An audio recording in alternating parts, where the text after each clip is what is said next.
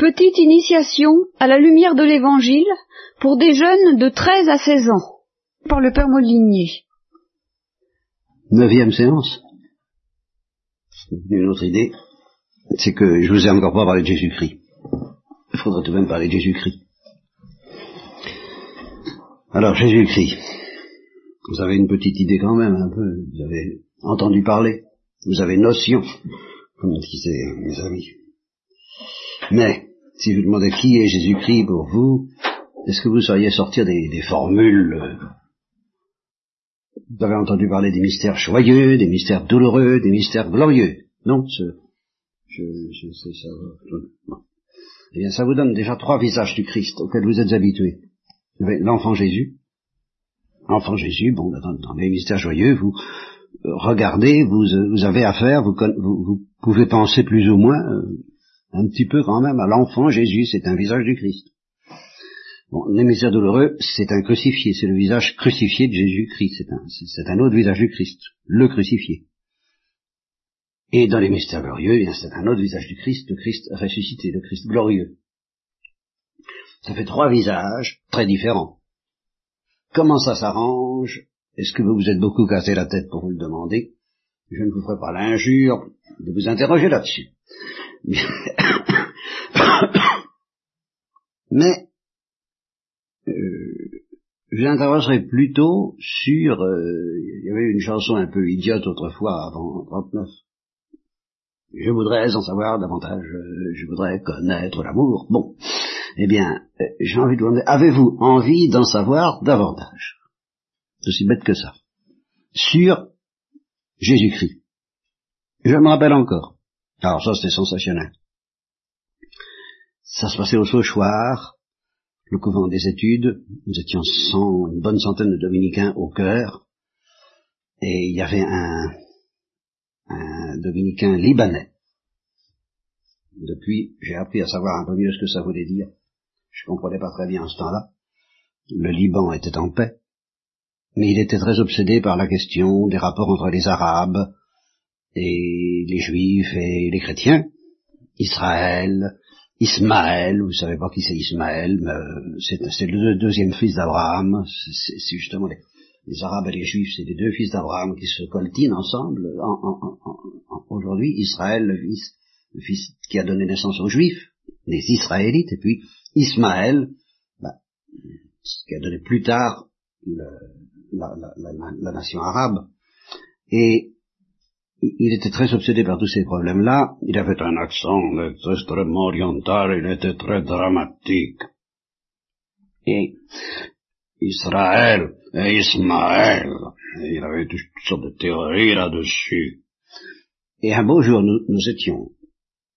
Euh, j'y étais pas, hein, ça m'a été dit, enfin, j'ai connu le personnage. Donc c'était pendant l'office de matin, l'office des lectures, c'est un office qui dure à peu près une heure, euh, vers neuf heures du soir, en plein office. Il était un frère étudiant, ils étaient en train de réciter, puis il y a des moments de silence dans l'office, il y a le temps on récite euh, notre Père en silence, des choses comme ça, il a profité d'un moment de silence, il est sorti de sa stalle, il est allé trouver le Père Maître, et puis en plein silence, Parlez-moi de Jésus-Christ. Comme ça. Bon, ça vaut ce que ça vaut, mais c'est quelqu'un qui est habité, voyez, qui est hanté. Mais qui est Jésus-Christ? Et qui a envie d'en savoir davantage. J'ai envie d'en savoir davantage, je voudrais en savoir davantage. Est-ce que vous avez envie d'en savoir davantage? Et alors là, nous allons commencer à envisager ce genre de questions pour lesquelles alors il y a des réponses que je ne supporte absolument pas. Et Jésus-Christ non plus. Toutes sortes de questions. Il y a plusieurs questions auxquelles toutes sortes de réponses, alors ça, on n'en veut pas. Alors, qu'est-ce que la vérité? Qu'est-ce que Jésus-Christ? As-tu envie de connaître Jésus-Christ? As-tu envie d'en savoir davantage? Alors, le genre de réponse qu'on n'en veut pas, c'est Ben, je veux bien. Vous voyez? Alors, ça, non. Ah, peut-être. Ah, ce serait chouette. Ah, j'ai envie. Ah, je voudrais bien. Ah, quand même. Ah, ce serait chouette. Bon, ça, non. C'est là que le Christ dit, alors là, non. Quand on vous pose ce genre de questions, as-tu envie d'en savoir davantage? C'est oui, ou c'est non, que votre parole soit oui, oui, ou non, non, tout le reste vient du démon. Et surtout les ah oui, ce serait pas mal, mais. Ah non. Tu as envie d'en savoir davantage, et tu décides de faire ce qu'il faut pour ça, ou bien tu n'as pas envie d'en savoir davantage, plus tard peut-être, mais pour le moment c'est non, c'est pas plus tard. C'est non. Ou oui. Ça c'est sérieux. Exemple. Vous avez entendu parler des mouvements révolutionnaires clandestins en Afrique du Sud, en Amérique du Sud plutôt, euh, et ailleurs, enfin toutes sortes, les, les Tupamaros, le, le Sentier Lumineux, enfin vous voyez toutes ces organisations révolutionnaires inquiétantes et qui font peur aux gouvernants, alors ils se cachent dans les montagnes, dans les forêts, enfin c'est, ils sont très inaccessibles. Vous devez vous en douter à défaut de savoir. Hein bon, ils se cachent, il y a des chefs de guerre et puis ils sont très bien entourés. Et bon, bah quelquefois il y a un journaliste qui dit je veux entrer en contact avec un de vos chefs. Alors il fait ce qu'il faut pour ça. Il court des dangers, il se fatigue, il prend des contacts. Euh, il est obligé de se cacher de la police du pays, parce que la police du pays est contre ces mouvements révolutionnaires. Donc, pour entrer simplement en contact, comme Nicodème avec Jésus-Christ, pour entrer en contact avec un chef de guerre, qu'est-ce qu'il ne faut pas faire? Alors, il ne faut pas dire, si, alors, s'il rencontre quelqu'un qui lui dit, je pourrais te trouver un rendez-vous avec euh, le Che Guevara, par exemple, chose comme ça, vous voyez, un, un chef clandestin, je pourrais te trouver, je pourrais t'organiser un rendez-vous avec ce chef. Ce journaliste-là, il va pas dire Ah bon, ah, ce serait pas mal, ah oui, peut-être. Ah oui, j'achète. Ce qu'il faut pour entrer en contact. Oui. Alors ça, c'est, ce sont les cœurs comme, comme Dieu les aime, comme Jésus-Christ les aime. même s'ils sont pas du tout décidés à entrer à son service, c'est une autre histoire. Se donner tout entier, ça demande qu'on s'assoie à une table et qu'on calcule la dépense. Le Christ est le premier à vous dire ça. Mais simplement pour en savoir davantage tout de même. C'est oui ou c'est non. Et est-ce que vous êtes prêt à faire les efforts qu'un journaliste fait pour aller voir un chef révolutionnaire? Voilà, simplement, se, manier un peu la carcasse, courir peut-être quelques risques, en tout cas se fatiguer. Le, cigare d'abord, la tête. Comment faire? Un peu d'ingéniosité, un peu, peu d'intelligence. Pas cette bêtise. Qu'est-ce qu'il faut faire? Je vois pas bien. Bon, un, journaliste qui a envie de connaître le Che Guevara, il, il va pas rester comme ça. Ah, ah, comment est-ce que je pourrais y arriver? Oh, Comment? Puis j'ai peur. Il peut très bien avoir peur. Et puis je suis fatigué. Mais comment je pourrais faire? Et alors là, il s'assied à sa table et il, cherche. Est-ce que vous cherchez? Comment faire pour en savoir davantage? Par exemple, je précise, ce Christ dont vous connaissez vaguement trois visages, l'enfant, le crucifié, le ressuscité. Il a dit, je suis venu jeter un feu sur la terre. Qu'est-ce que ça veut dire? Alors, vous voyez me dire ce que ça veut dire. Faites-nous des théories, expliquez-nous ce que c'est. Ah non. Ah non. Le feu, c'est comme les gâteaux. On peut vous dire toutes sortes de choses sur les gâteaux. Tant que vous ne savez pas que c'est bon, vous savez rien. Et le tabac, tant, que vous savez pas que c'est mauvais, vous n'avez pas le principal qu'il faut savoir. Et, et, ça, ça se fait par l'expérience. le feu, ça a deux qualités. Ça réchauffe et ça brûle. Bon, tant que vous n'avez pas expérimenté que ça chauffe, ou que ça brûle, ou les deux, bah, au moins l'un des deux. Vous ne, c'est pas les explications, ça n'a pas d'intérêt. Si vous voulez en savoir davantage sur ce feu, vous dites, bah oui, je veux en savoir davantage. Bon, alors comment faut-il faire pour expérimenter que au moins, au moins ça chauffe? Que, que ce feu va me donner un cœur qui chauffe. C'est ça la question. Comme les disciples d'Emmaüs, qui justement se sont aperçus, après coup, que pendant que le Christ leur expliquait la Bible, leur cœur chauffait et même qu'il était brûlant. Vous voyez, la, transition entre chauffer et brûler commence déjà. Notre cœur était brûlant pendant qu'il nous expliquait les Écritures. Notre cœur est devenu brûlant. Donc, ah oui, c'est vrai. Ils peuvent témoigner, ceux-là. Ils peuvent témoigner. Et si on a dit que c'est que ce ah ben je sais. Je sais parce qu'il m'a brûlé. Il nous a brûlé. Euh, pendant qu'il nous expliquait les Écritures, notre cœur est devenu brûlant.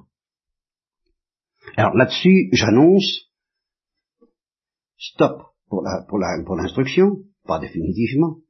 Mais petite digression sur le sur les cœurs. Les cœurs, qu'est-ce que c'est qu'un euh, un cœur chaleureux. Vous savez ce que c'est qu'un cœur chaleureux? Vous savez très bien qu'on peut avoir un, cœur chaleureux ou un cœur froid. Ça existe. Bon, on peut avoir euh, et vous pouvez rencontrer des cœurs tendres et des cœurs durs, des cœurs tristes et des cœurs joyeux, des cœurs lourds et des cœurs légers.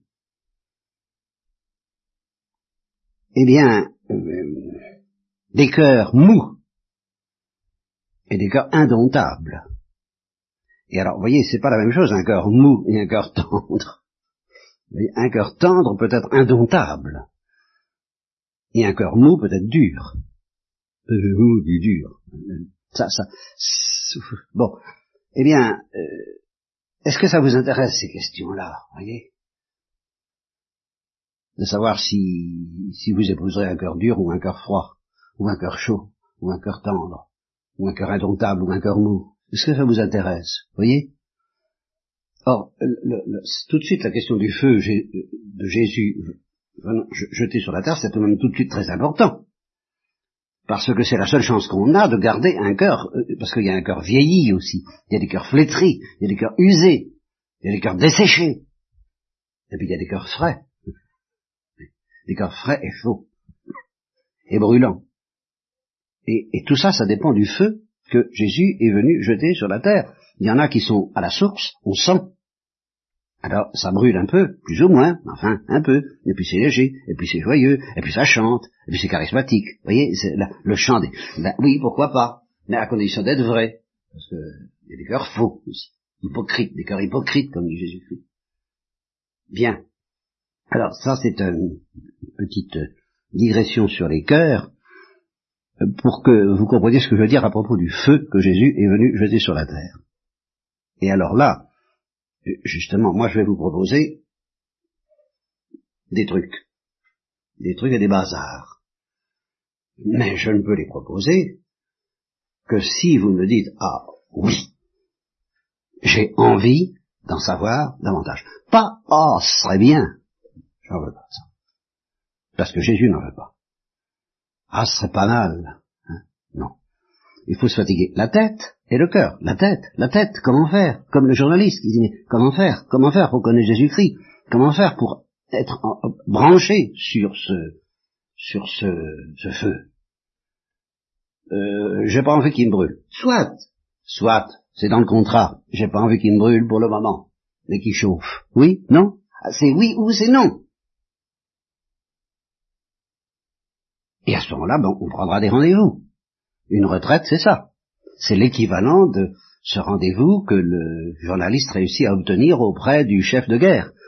Alors, vous, allez dans une retraite parce qu'on vous donne un tuyau, c'est une bonne retraite, c'est un bon prédicateur, c'est une bonne ambiance, alors faut se renseigner, faut se travailler du ciboulot, hein, faut, faut pas rester ah oui on va aller euh, comme ça, non, ça c'est, sinon euh, c'est pas sérieux ça, ça veut dire que vous n'en avez pas vraiment envie, vous n'avez pas dit vraiment oui je veux en savoir davantage, je veux en savoir davantage.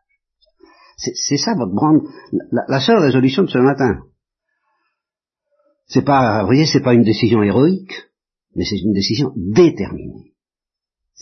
C'est là-dessus que je me bats. C'est contre tout ce qui est flou, parce que le Christ n'aime pas ça, parce que Dieu n'aime pas ça, parce que et parce que vos âmes n'aiment pas ça. Parce qu'un médecin n'aime pas ça. Quand il veut soigner quelqu'un, il, veut, il faut qu'il puisse compter sur la confiance et la détermination de celui qui demande des soins. Donc, euh, euh, je suppose que vous me dites et que vous vous dites et que vous dites à Dieu, oui, je veux en savoir davantage. Alors, je vais vous donner des trucs. Mais seulement à cette condition. Donc, je suppose que vous avez dit oui. Mais ne le croyez pas trop vite. Ne le croyez pas trop vite avoir dit oui. Est-ce que vous êtes semblable, aussi déterminé que le journaliste pour connaître, euh, simplement pour prendre contact? Bien. Alors si vous êtes vraiment déterminé, si vous avez envie que votre cœur euh, brûle un peu, chauffe un peu, se, réchauffe, alors il y a des règles. Et puis le plus important, c'est autre chose que les règles. Il y en a des quantités de règles. Je vous en donnais une, comme ça, et, nous ne causerons que de celle-là pratiquement ce matin, plus quelques petites autres, euh, qui sont des, suggestions. Alors, que, par exemple, on vous donne dans l'Emmanuel, je, je, commence par là, à, l'Emmanuel, on vous dira de communier tous les combien Tous les jours, ah ben, carrément. Bon, alors l'Église demande de communier une fois par an. mais l'Église, elle n'est pas folle. C'est très bien que on ne communie pas une fois par an.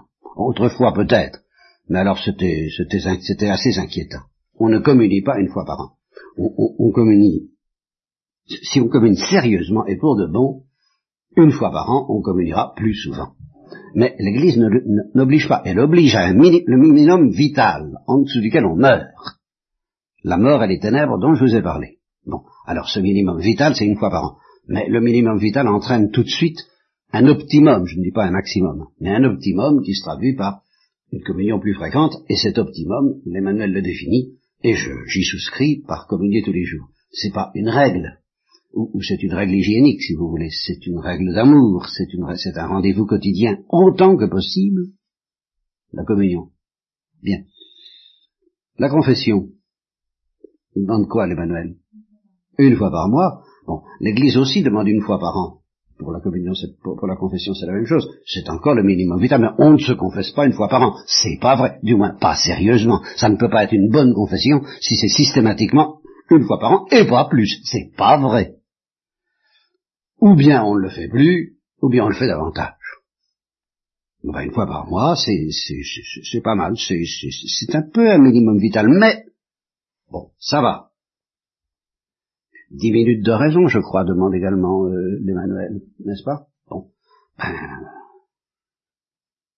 voilà, ce sont des règles d'hygiène, ça. Ce sont des règles qui font que si vous les appliquez, euh, à chaque communion en particulier, à chaque confession en plus, euh, à chaque fois que vous faites raison aussi, vous pouvez espérer découvrir que votre cœur chauffe et que par conséquent, oui, Jésus-Christ est là. Vous, saurez qu'il est là, parce que si s'il a dit je suis venu jeter un feu sur la terre, vous allez trouver Jésus-Christ dans les sacrements, dans la prière, et vous constatez de temps en temps que votre cœur chauffe, peut-être pas tout le temps, peut-être de temps en temps vous serez complètement découragé parce qu'il est désespérément froid, mais rassurez-vous, si vous vous mettez à souffrir parce qu'il est froid, c'est qu'en fait il chauffe. Bon, ça c'est ce qui est très embêtant, c'est ceux qui n'ont pas du tout envie que ça chauffe, qui trouvent que ça va très bien comme ça. Mais euh, donc ça, ça ne peut venir que du Christ. Alors, par rapport à ces, règles que vous propose Emmanuel, moi je vous en donnerai une tout à l'heure, mais peut-être plus importante encore que toutes les autres, mais nous allons y venir. Je voudrais vous en donner une autre, une règle de morale. Je pourrais vous en donner des quantités. C'est une par exemple, alors, ne jamais, une règle que vous pratiquerez pas, hein, c'est pas une règle qui est faite pour être pratiquée, je, vais m'expliquer, parce qu'elle est impraticable. Et cependant, il faut la maintenir. Il faut la maintenir pour accepter, justement, comme dit Saint Paul à propos de la loi des Juifs, que la loi nous condamne et que Jésus nous sauve.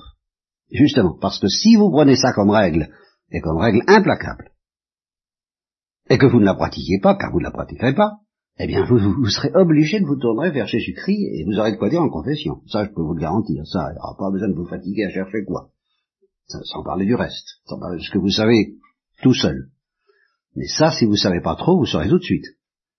Ne jamais dire du mal de quelqu'un et des autres, du prochain, et ne jamais penser du mal du prochain. Voilà, une règle. Alors, euh, ben, essayez, essayez, c'est d'adopter, mais c'est aussi découvrir qu'on ne le pratique pas, que c'est impraticable. Bien. Alors, cette règle-là, je vais préciser pour que éliminer certaines illusions, certaines erreurs à son sujet. Quand Jean-Baptiste dit à Hérode, tu n'as pas le droit de prendre la femme de ton frère, euh, il pense du mal d'Hérode Non. Il ne juge pas Hérode. Il ne pense pas du mal d'Hérode. Dieu seul peut juger Hérode. Et Jean-Baptiste ne pense pas du mal d'Hérode, mais il pense du mal de son acte. Ça, c'est autre chose. Vous n'avez pas le droit de fermer les yeux sur des crimes, Et celui-là était un crime dans son genre, entre guillemets. Mais quand il s'agit de l'avortement, par exemple, vous n'avez pas le droit de fermer les yeux sur des crimes sous prétexte de pas juger le prochain. Si une femme est en détresse et qu'elle avorte, vous n'avez pas le droit de juger la femme. Même si elle n'est pas en détresse d'ailleurs. Vous n'avez pas le droit de juger la personne. Mais vous avez le devoir de juger l'acte. Parce que autrement, qu'est-ce que vous faites si vous n'acceptez pas de juger l'acte? Et si vous ne, quelquefois vous devez témoigner, cet acte est un crime. Car qu'est-ce qui se passe si vous ne le faites pas? Ben Vous êtes complice, et complice de ceux qui disent mais non, c'est pas un crime, la femme dispose de son corps, elle a le droit, ben, que c'est que tout ça. Donc contestation, cette contestation est criminelle, elle est monstrueuse. Je ne juge pas ceux qui contestent. Je n'en dis pas du mal, je n'en pense pas du mal, je m'interdis d'en penser du mal. Tout au moins je sais, hein, parce que je m'accommode. Hein. une autre histoire, puisque je vous dis qu'on n'y arrive pas? Mais je, je suppose que j'y arrive. Ça ne m'empêchera pas de dire qu'un crime est un crime, et de le dire éventuellement à ceux qui le commettent. Ça consiste pas à ne pas se mouiller par rapport aux actes, de ne pas penser du mal des autres. C'est une toute autre histoire. C'est pour ça que je vois qu'un cœur tendre peut être indomptable, indomptable par rapport à la vérité. Aimer les autres, c'est pas les laisser s'enfoncer dans la mort sans réagir. Il y a des fois où il faut se taire, prier, pleurer, parce qu'il n'y a rien d'autre à faire. Mais il y a des fois où il faut dire, et puis il faut penser, ne serait-ce que justement pour ne pas avoir l'air d'approuver ce qui est inacceptable. Je prends l'exemple de l'avortement parce que c'est très clair, il y en a bien d'autres. Possible. Bien.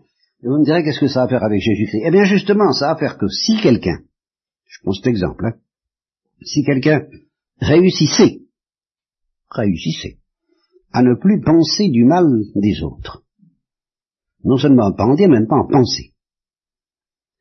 Il deviendrait incapable de pratiquer l'avortement, ou même de le conseiller, parce que il suffirait de lui dire mais l'enfant c'est un autre.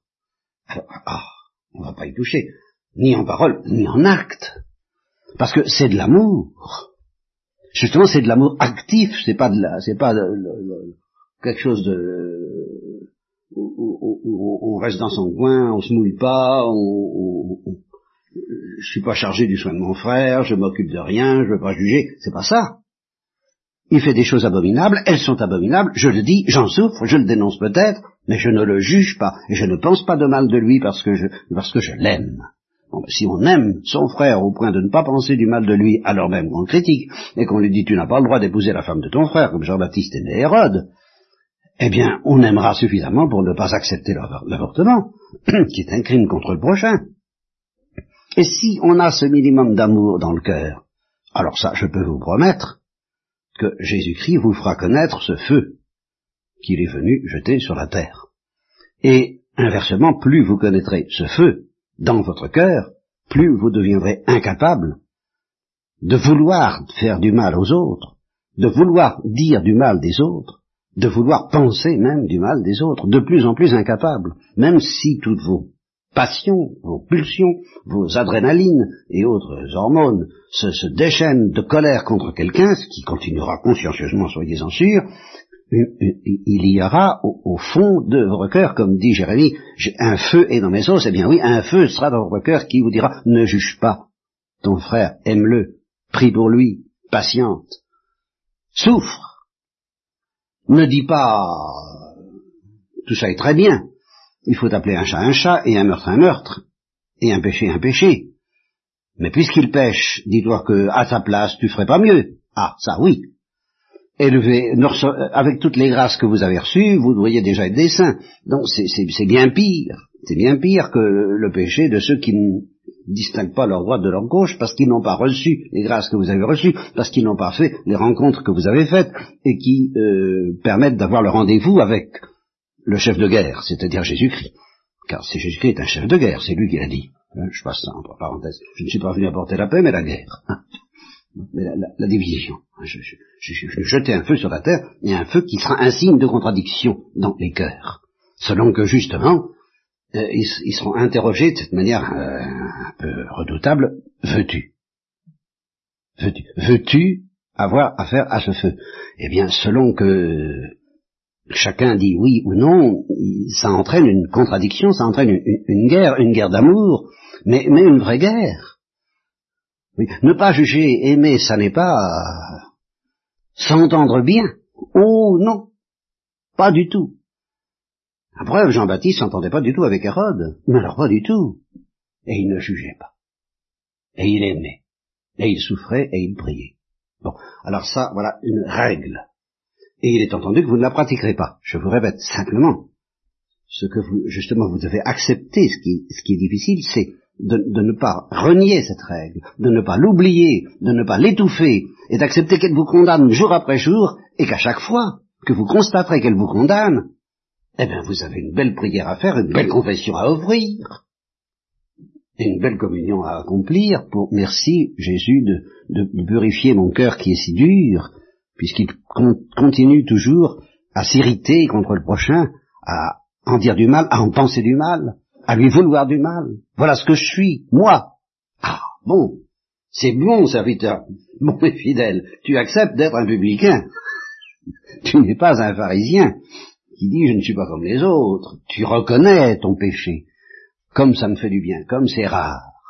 J'avais voulu, j'ai souvent dit dans mes années de prédication de jeunesse, que j'aurais voulu inscrire à la porte des confessionnaux une, carte, euh, comme on dit, on embauche, j'aurais voulu mettre un carton, on demande des pêcheurs. Parce que justement, des, gens qui acceptent d'avoir une règle aussi exigeante que celle de l'amour et de dire je ne la pratique pas. Ah, quand un prêtre, quand un confesseur et quand Jésus-Christ trouve un cœur qui vient vers lui dans cette disposition, mon Dieu, mon Seigneur, mon Jésus, mon Père, s'il se confesse, je comprends un peu le mystère de l'amour, et il me condamne parce que je ne le pratique pas, quel soulagement, déjà pour le prêtre, que dire pour Jésus-Christ, c'est si rare. Cette joie qu'on a alors de pardonner vraiment celui qui souffre de ne pas aimer. Si vous avez cette règle de l'amour, vous souffrirez, si vous souffrez, vous connaîtrez le feu du pardon, de la miséricorde que Jésus, Jésus est venu jeter sur la terre. Deuxième indication, alors, par rapport aux résolutions que l'Emmanuel vous demande, de temps en temps, faites donc un acte gratuit, c'est-à-dire un acte qui ne réponde pas à une règle, une confession de plus, comme ça, pour faire plaisir à Jésus-Christ. Une oraison de plus, comme ça, pour faire plaisir à Jésus-Christ. Pas dans la règle, pas pour être en règle, pas pour dire cette fois je fais ce qu'il faut, je, l'Emmanuel me demande, je le fais, oui, ça va, bon, bon ça faites-le. Mais en plus, de temps en temps, un sourire, comme on fait euh, pour un ami, quelque chose qui n'est pas du tout obligatoire. Pas obligatoire, mais que de temps en temps, justement, Jésus découvre que vous avez le don de lui offrir des choses pas obligatoires. Uniquement pour lui faire plaisir. De temps en temps, faites ça. Et pour lui dire merci aussi. Dites merci. Ah oui. Ça, c'est presque une règle. C'est pas tout à fait une règle, mais enfin, euh, c'est Thérèse de l'Enfant Jésus qui dit ça. Il suffit pas de remercier au fond du cœur. Quand quelqu'un vous a rendu un service, si peu que ce soit, ne lui dites pas merci au fond du cœur, dites-lui merci au dehors et du fond du cœur, les deux. Mais que ça s'entende, parce que elle dit si on si on fait pas ça, euh, ça, ça, met une atmosphère glaciale dans la communauté. Elle dit ça à propos d'un Carmel. Alors, dans les familles, ça peut être pareil. Si on se disait un peu plus merci, ça serait peut-être plus facile de se dire pardon, et puis de, de, de, de s'engueuler un peu. Mais ça, ça changerait tout, tout de suite. Vous voyez, c'est en faisant de temps en temps un acte positif, plutôt que d'éviter les actes négatifs. C'est bien d'éviter de se mettre en colère, mais c'est beaucoup mieux de temps en temps de dire merci à quelqu'un contre qui on s'est mis en colère. Vous verrez que la colère changera. Essayez, c'est l'adopter. Vous m'en direz des nouvelles, des petits actes comme ça. Hein. Et c'est le chemin qui, sur cette carte de géographie mystérieuse qui pénètre dans les profondeurs de la terre, dans les profondeurs du mystère de Dieu, cette carte vous conduira, ce chemin vous conduira euh, dans l'obscurité de la foi, c'est-à-dire comme dans, comme dans une grotte vous tenez un fil, vers euh, celui que vous connaissez si peu, que vous connaissez si mal, dont le visage est si indéchiffrable à travers cet enfant Jésus, ce crucifié, ce ressuscité, et qui est venu jeter un feu sur la terre, mais surtout un feu dans votre cœur, et qui n'a qu'un désir, et qui attend qu'il s'allume parce que ça s'allume pas. C'est un feu qui prend pas facilement. Vous savez ce que c'est, vous les scouts, des feux qui ont, du mal à prendre. Là, c'est un feu qui a du mal à prendre. Souffrez-en avec lui et ça prendra mieux.